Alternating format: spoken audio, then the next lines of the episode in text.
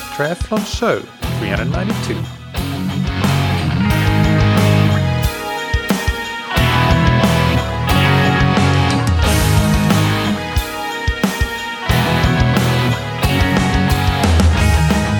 Hey, what's up, everybody, and welcome back to another episode of That Triathlon Show, the podcast presented by scientifictriathlon.com. I'm your host Michael, and on today's episode, I interview Professor Maria Francesca Piacentini from the University of Rome Foro Italico.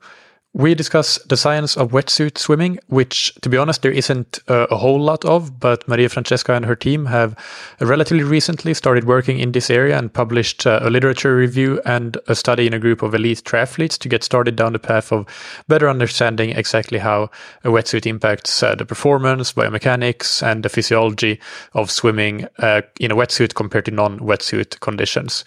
There are still a lot of unknowns, but in this interview, we discuss what is known today uh, from a scientific perspective, and then we have a discussion on some potential practical applications. But before we get into the interview, big thanks to our sponsors, Precision Fuel and Hydration. They help athletes perform at their best with electrolyte and fueling products and with free online tools, education, and a patented sweat test. You can use the free fuel and, and, hydration planner on their website to get a personalized plan for your carbohydrate, sodium, and fluid intake. And you can also book a free 20 minute video consultation to chat through your plan with the athlete support team. Uh, something I recently did for my hydration in particular, which I had some uh, some struggles with, to be honest, and that was worked brilliantly. Uh, in terms of products, I have used their entire range of products for a long time, and I think they're absolutely brilliant across the board.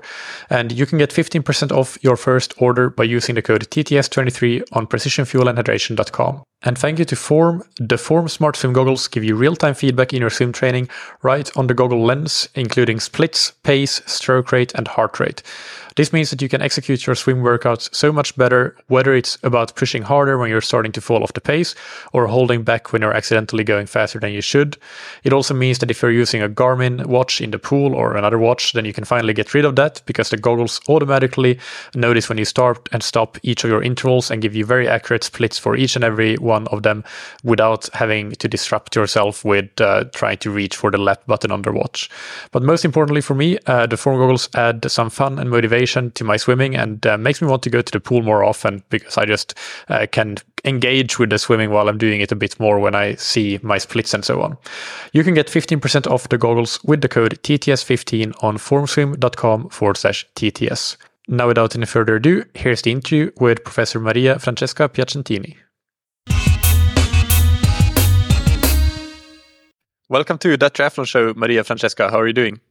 Uh, thank you, Michael. I am doing very, very well, and I'm pleased to be at your podcast. Uh, I'm excited to have this uh, chat with you. Uh, but first, before we get into the topic of wetsuits, can you introduce yourself to the audience? Uh, yes, I am a professor at the University of Rome Foro Italico, which, uh, together with the other two European universities, they are the only three that are completely dedicated to sports science. Uh, and I have been always interested in um, endurance sports already since my PhD studies that I did in Brussels, uh, working on central fatigue.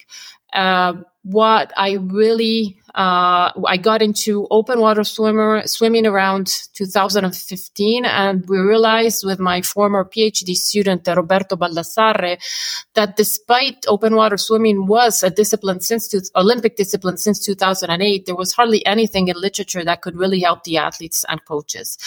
Uh, I for this reason, I got interested in the research on wetsuit, which is the topic of today, mainly starting with my curiosity on open water swimmers because they are uh, good swimmers, but not familiar with a wetsuit and have to use it for a very, very long time. So this was a bit our first research question. Can you explain for those that are not familiar in the open water swimming competitions? Um, a, lot of them are, of course, non-wetsuit, depending on the on the water temperature. So it's not like triathlon where we have a lot of races with a wetsuit. So so that's why. But I guess when you say that they are good swimmers but they're not familiar with the wetsuit, it's because they really don't have to use it many so, times, but sometimes yes, they do. It is true. They don't use it many times and the FINA just included it as a regulation only since 2017. So prior to that, actually, it was all without wetsuit. And it really depends on water temperature. And it's a bit more stringent, I would say, than uh, what you use with triathletes. Uh, just as an example, um, um, last weekend in Sardinia there was a race, and uh, they uh, the the wetsuit was utilized, but normally in that race it wouldn't be utilized. So it really then depends, of course, on water temperature and on the atmospheric conditions that, of course, um, have an impact also on the water temperature. Okay, yeah. So so let's get into some of the research that uh, you have done and also that you have summarized, and maybe we can start with the you did a an overview, a systematic review of the of the literature, and uh, maybe can you give an overview of uh, why you uh, or what what you looked at in that overview, basically? Yes, we uh, were interested before starting our research in understanding what had been done uh, with the wetsuit. Uh, so um, basically, I can summarize just to go short, but then I will go a bit more in detail. That um, first of all, I have to say that wetsuits is uh, made of a substance that's called neoprene, and it is a synthetic rubber, rubber that contains uh, the bubble. So uh, basically, the use of wetsuit, as we were saying before, is necessary for uh, storing heat. Uh, after that, of course, uh, people realize, and I think the athletes themselves just realize that as they put a wetsuit on, they just feel that their legs are not sinking as much and that they actually go faster. So we looked a bit into what has been done in the literature on wetsuit use, and uh, we saw that yes, you do go faster with a wetsuit. It is true what you know the athletes perceive when they're actually uh, swimming with a wetsuit. And this is due to several factors, and I will just summarize three. And I thought that uh, just saying also how the wetsuit was, what it's made of, can have also uh, an impact a bit on understanding a bit what happens when you put a wetsuit on. So first of all, we do swim uh, faster because we increase buoyancy. So it's a bit how much you float, and uh, that is the uh, force that we get when we're swimming from below and that keeps us up. But normally, very, uh, not very good swimmers has a bit the swim that what we call the sinking legs. So the fact that the wetsuit helps your legs to remain a bit horizontal, actually, what uh, the impact that it has, it uh, decreases the frontal area, and this actually decreases or reduces the drag. That is basically the resistance that the water exerts while we are actually uh, moving forward. So having a better streamline, I would say, so a better horizontal position actually helps in the way to reduce the resistances we get in advance in advancing in the water. Another um, um, aspect that has been shown already is that there is a uh, reduction also in the drag that's called that caused by friction. So basically. Um, how the fluid uh, reacts against the surface of an object that's moving into the fluid. This is, uh, for example, you know, hair, uh, your clothes, your your your skin. So uh, already the material with which a, a wetsuit is done decreases uh, this friction drag. And the third one, which not least of importance, of course, is that it actually increases propelling proficiency. That um, is a bit a measure of your um, stroke efficiency. So it seems, but this depends a bit on the speed at which uh, tests have been done with wetsuit that it has an effect on the stroke length. So how much you advance with each with each stroke, and this is calculated by an index that is called the stroke index, that is speed times uh, the stroke length. So it is, as I was saying, an indirect measure of your stroke efficiency. So all these three have a great impact on the energy cost, basically. And basically, they do increase performance. And athletes feel also less fatigued while, while they swim with a swimsuit, with a wetsuit. Can, can I can I stop you there for just one yeah, follow up? Of course. What what is the magnitude of the increase in speed uh, roughly when we look at the the studies that have been done? Um, this is a very interesting question. Uh, between six and eleven percent, but it really depends um, on some factors that I will be explaining a bit later, if you may. But that really depends on the length. Of course, it might be a, a more in a longer task, less, of course, in a shorter task. And it really depends on the speed uh, and also on the ability of the swimmer that if this magnitude is, let's say, amplified or not. Yeah, so weaker swimmers will get a bigger benefit. And normally, yes, because of course, weaker swimmers are the ones that are positioned in the water in a less efficient way, I would say. So they benefit more also from a correct positioning.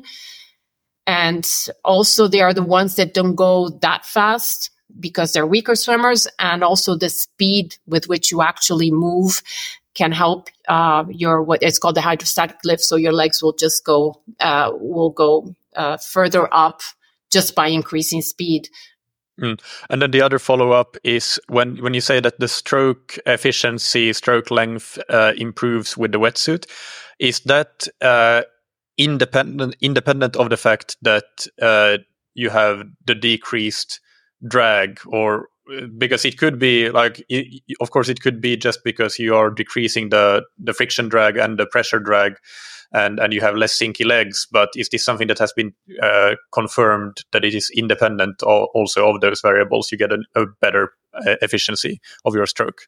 Um, it of course depends a lot on the the previous two uh, parameters, uh, but it actually also um, yes uh, in basically it's due to these two parameters and also to the fact that all three uh, uh, together reduce the energy cost of swimming. So you actually have a lower oxygen consumption during uh, your swimming with a wetsuit. So I believe it is correct. Okay, uh, thank you. So uh, yeah, please continue where you uh, left off. Uh, yes. Yeah, so well, to synthesize the effects on performance, I just would say that uh, with the wetsuit, it is correct. You go faster. You are positioned better in the water. Uh, you um, have a more efficient stroke. And I was saying, so as I was already saying, most athletes already perceive that as they actually use a wetsuit. And uh, at the same speed, so if I do a test with and without a wetsuit at the same speed, I would just see, as I was saying, a decrease in energy cost and a reduced perceived exertion. So people actually uh, feel less fatigued. They perceive it as less fatigued. Vice versa, if I have a distance to cover, then I will cover it in uh, a less amount of time. So that's how it increases performance. Got it. Um, and uh, let me see here. Uh, is there anything else in terms of, uh, let's say, the physiological or biomechanical variables that uh, that you think is important to summarize from the literature review, or do you want to go on to the study that you conducted? Well, uh, we'll probably just summarize a bit because uh, you swim faster because of, of course, what I was saying. Uh, so physiological parameters that have been measured, as I was saying, are the oxygen co- uh, at subma- at submaximal and stable speeds, and also the velocity at VO2 max or at lactate threshold. Actually, if you do a test with a wetsuit, are higher. So, of course, this makes you understand how you can go faster. From a biomechanical point of view, I was saying there is already a difference in the stroke uh, rate and stroke length that really this depends a bit, honestly, on, on the speed of which the, the tests ha- have been done. And on this, I was just saying one thing before saying, okay, it is like this because it is very difficult to say this is exactly how it works because uh, results are still a bit discordant on how stroke rate and stroke length change with uh, wetsuit or non-wetsuit. Also in the magnitude of the changes because um, comparing different protocols different speeds and different lengths of the tests, of course, has an impact uh, because just by increasing speed uh, with two different protocols, of course, I already have a change in stroke run length and stroke uh, rate. Another point I did not mention before is normally it's seen, and I will get to this also later when I will talk about the results of the study, you get a lower number of kicks per stroke cycle as much it, se- it seems unimportant because most triathletes just forget that they have legs when they're swimming, but uh, it is important because then you kind of preserve uh, your legs also for the other parts of the triathlon. And again, the wetsuit, uh, let's say beating, uh, kicking faster or more uh, kicks per cycle actually also is one of those things that help you but also maintain a correct position. So this is already given by the wetsuit. This is why you can also decrease uh, the kick count. Perceptually speaking, I already said you do have a decrease in perceived effort, but and this is something I will get back to later. Uh, I think it's an interesting point. A lot of athletes just perceive a higher discomfort while swimming with a wetsuit. And I will get to back this uh, back to this later because I think it's an important issue also when we are looking at the populations that have been tested. So overall, yes, performance increases. And as reported by uh, uh, Millet and uh, Veronica Vleck, that have been um, uh, important researchers also in the field of triathlon, uh, the benefit the benefits of wetsuit have been seen also in the um, ITU triathlon races some decades ago. So it has been already seen that performances increased also in the decades with the use of wetsuit, meaning also that if we compare it now, um, let's say performances are even magnified probably uh, because uh, of the technolo- uh, technological improvements in the wetsuit design meaning that when i was talking about discomfort also this has changed a bit so probably uh, the new generation of wetsuits are also less uh, or more comfortable i would say and uh, compared to the previous decade so this is something also that we need to take into com- in consideration when comparing such a long time span of research on wetsuit use. That makes sense. And uh, I guess uh, just to wrap up this part of uh, of the questioning with the literature review, when you kind of think about all the literature and or when you put, put it together put together the review what were the things that you came away thinking that uh, or and writing in the conclusions or discussion that okay these are open questions that we should aim to to answer in future research or these are big limitations of the current studies that have been done and that we should try to address in future studies can you hi- highlight some of those issues Yes, of course. Um, before answering to that, I just want to make a small comment because I was talking about the populations that have been tested. Because in a way, we have a population. Normally, triathletes have been compared or pool swimmers have been utilized, basically. Only one study on open water swimmers, which is a bit bizarre because they are the ones that then will actually use it. So what happens is you have pool swimmers that are very good swimmers so they normally, of course, have a good buoyancy and so on, a good uh, stroke efficiency, but they feel more discomfort with the wetsuit. On the other side, you have triathletes who are less, let's say, efficient swimmers, normally, not all, but they feel more comfortable with the wetsuit. So then it's always difficult to put all this information together. Also, the body composition of triathletes and pool swimmers is slightly different. And this, of course, has an effect on buoyancy and on the magnitude, on the effects that you already see, for example, uh, in this population. So this is a bit of limitation, I think, in the literature. So it's important to compare always the same population that will be then basically utilizing a wetsuit because it's true. Triathletes have more of an effect in uh, stroke efficiency and kick count and all those that you know the swimmer already has naturally. Um, uh, what I think could be actually interesting to look at is, in my opinion, um, the tests done in the true environmental setting.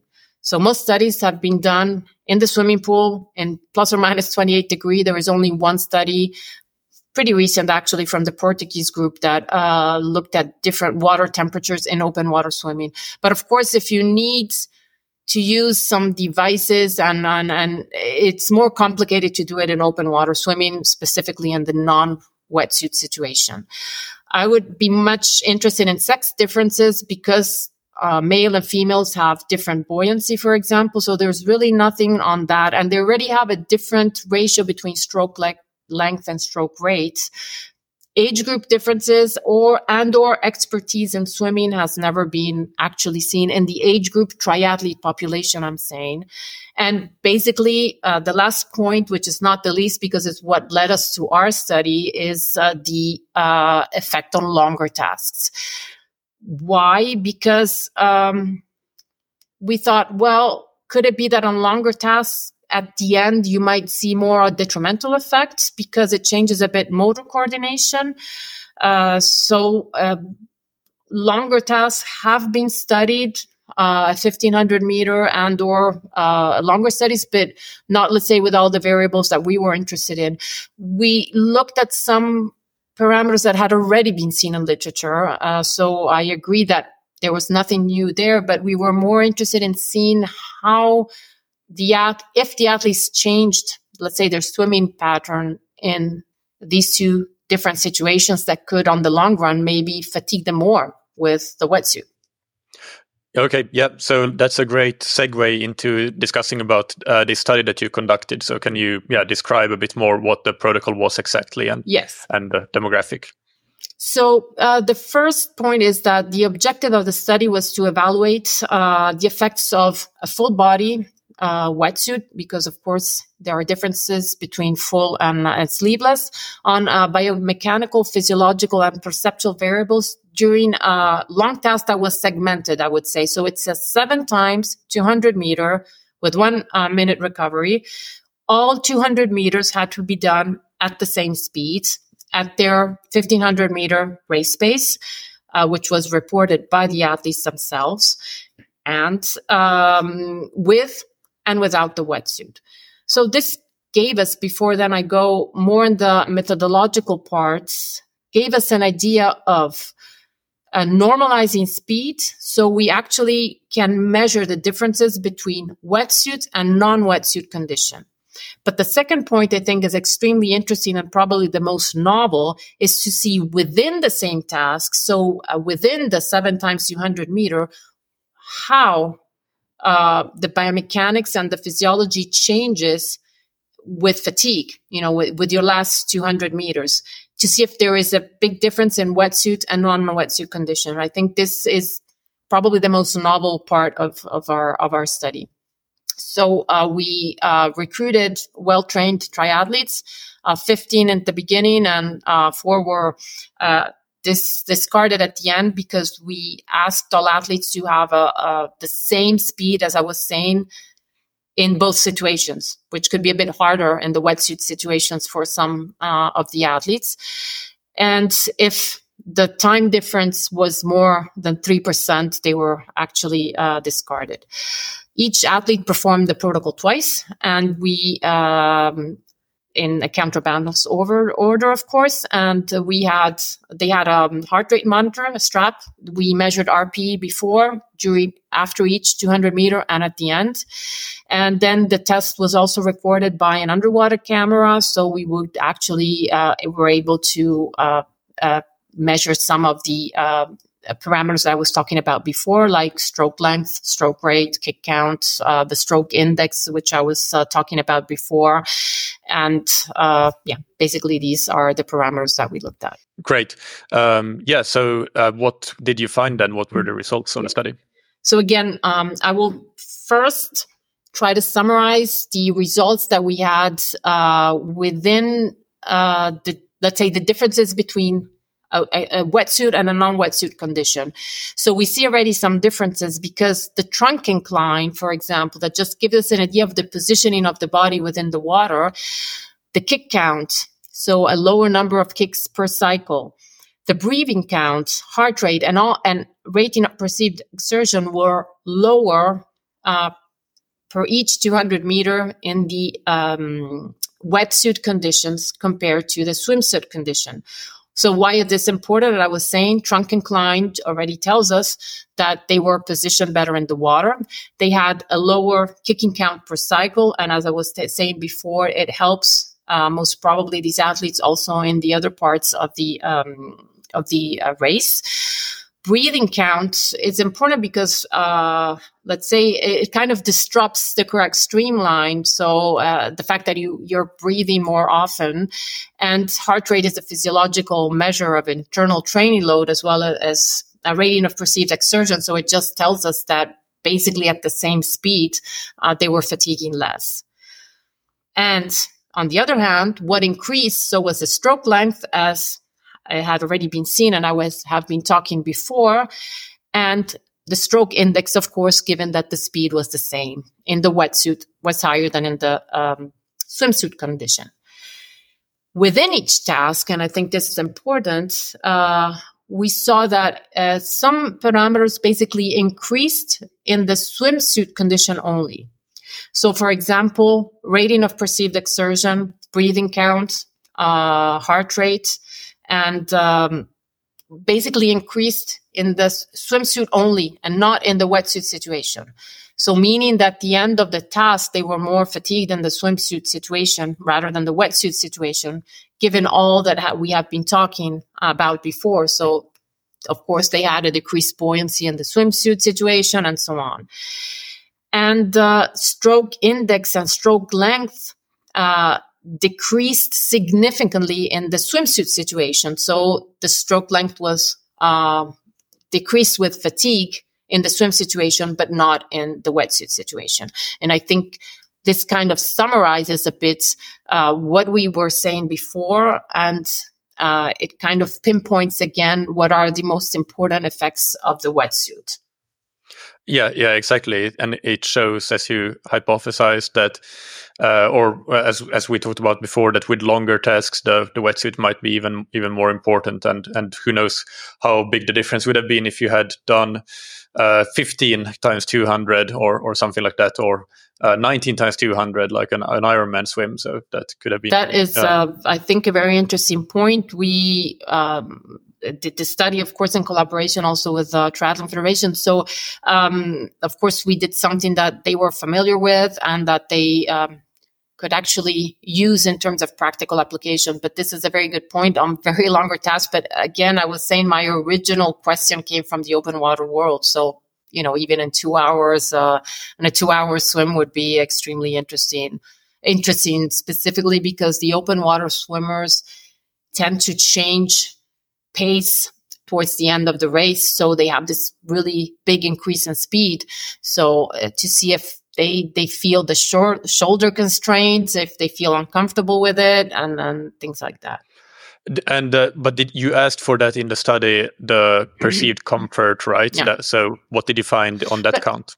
At the end, they they they seemed pretty much, let's say, comfortable. So they they did not have a negative perceived comfort. They were all wearing their own uh, wetsuit, which again they were familiar with, and this is an important, uh, let's say, outcome I would like to stress out here because familiarization is a prerequisite you know to feel comfortable and then to find also these effects i mean you find them also without familiarization of course but uh, sometimes the discomfort can be also a bit more so that's why it is very important to um, let's say uh, train uh, with your wetsuit and really get familiar with your race kit and race situation uh, the last point is again uh, the what they they did not they felt comfortable with the wetsuit. Again, swimming in a wet with a wetsuit in a 28 degree pool is it's not like the best situation you would be looking for. Yeah, absolutely. Uh, one thing we didn't mention that I think is quite important to point out is that they used a Finis tempo trainer, so so yeah. they could control their pacing uh, easily with with that device to to keep them on on pace. So uh, that wasn't a confounding factor or anything. Um, so, what conclusions and discussion points or practical applications would you then draw from this study, or what future uh, research did you think that okay, this is the next step for us to work on? Uh, yes, in terms of practical applications, I think um, it's important for uh, it's important for athletes to train triathletes to train with the wetsuit uh, so that they get comfortable with it also in longer tasks. It does not change what that was the main another main point of our study what is called the, the motor coordination that is uh, an index that has been um, um, put forward by Chollet already in the early 2000s that's a bit hard the synchronization in your um, upper limbs.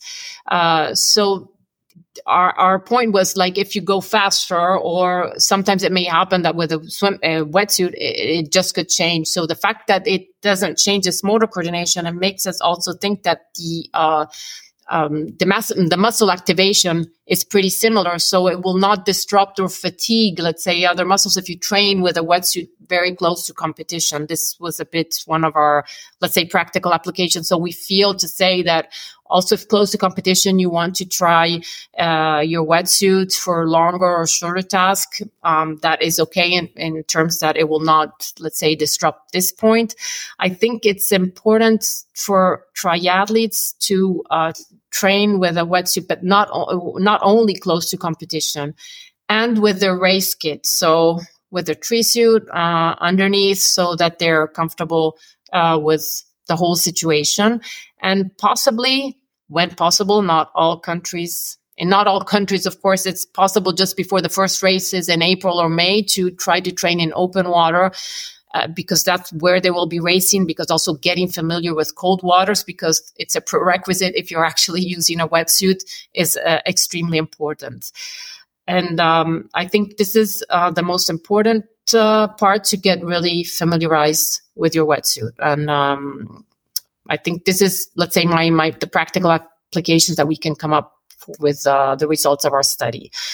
As to how to proceed uh, well, as I was saying, I would be interested to do again more and longer tasks, possibly with age group athletes also of different expertise level, and um, and also eventually on open water swimmers if uh, if they think this could be an interesting study. But I think the longer task for them um, would be a good uh, also index of of how to include uh, wetsuits also in their training.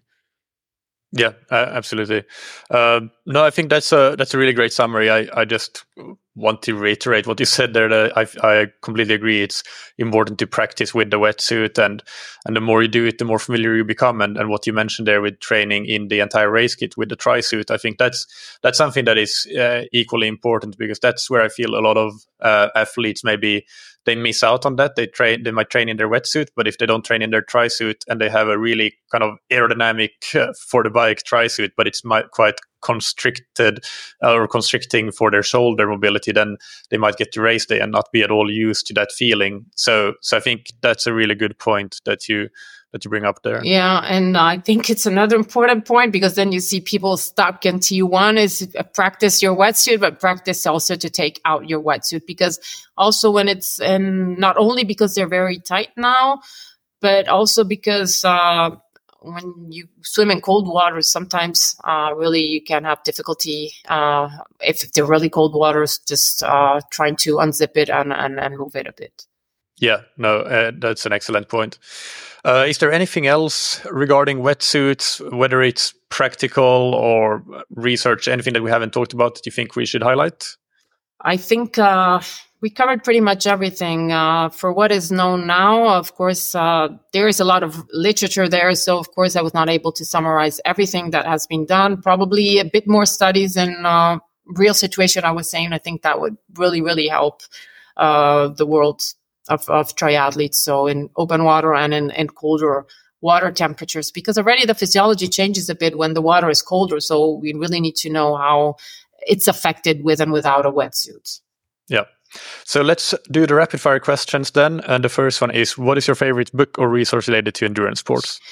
Okay, I, I, will not mention any uh, textbook because there are so many very nice textbooks, and uh, so I would not have a preference there. I just like uh, to read books about endurance athletes, uh, and uh, well, one actually I'm mentioning two that are in Italian, but uh, one is from our former Olympic champion. Um, gold medalist in 2004, Stefano Baldini, and it's uh, Con le ali e piedi. And the other I, that I found really, really nice was a book regarding uh, Shiz, uh, Kanakuri, that is the Olympic Japanese Olympic athlete that uh, did not finish the 1912 Stockholm Marathon, as although he was the favorite. And uh, well, it's a very nice story.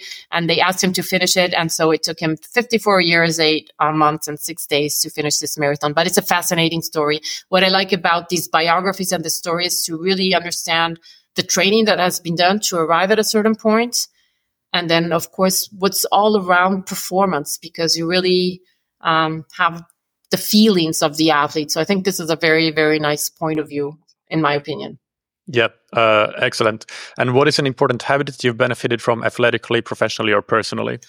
Um, it's I like to have a bit everything uh, under control, so I like to you know always be kind of well prepared and uh, make sure that everything turns out um, well, which is also a backfire because if something doesn't go the way you want, then of course, uh, you might not always be very well prepared. So that's something I have to train on a bit. And finally, who's somebody that you look up to or that has inspired you?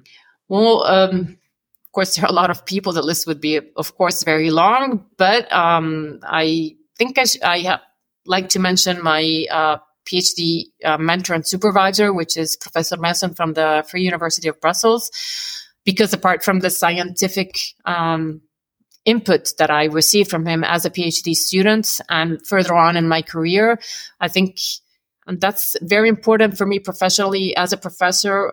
As a mentorship, it's very important that um, you have something, you, somebody you can really look up to, and um, that's really helpful for you in certain moments of your career. So uh, for that, of course, I thank him, and I think uh, um, I can say without any doubt that it's him. Perfect. And finally, uh, where can listeners follow you?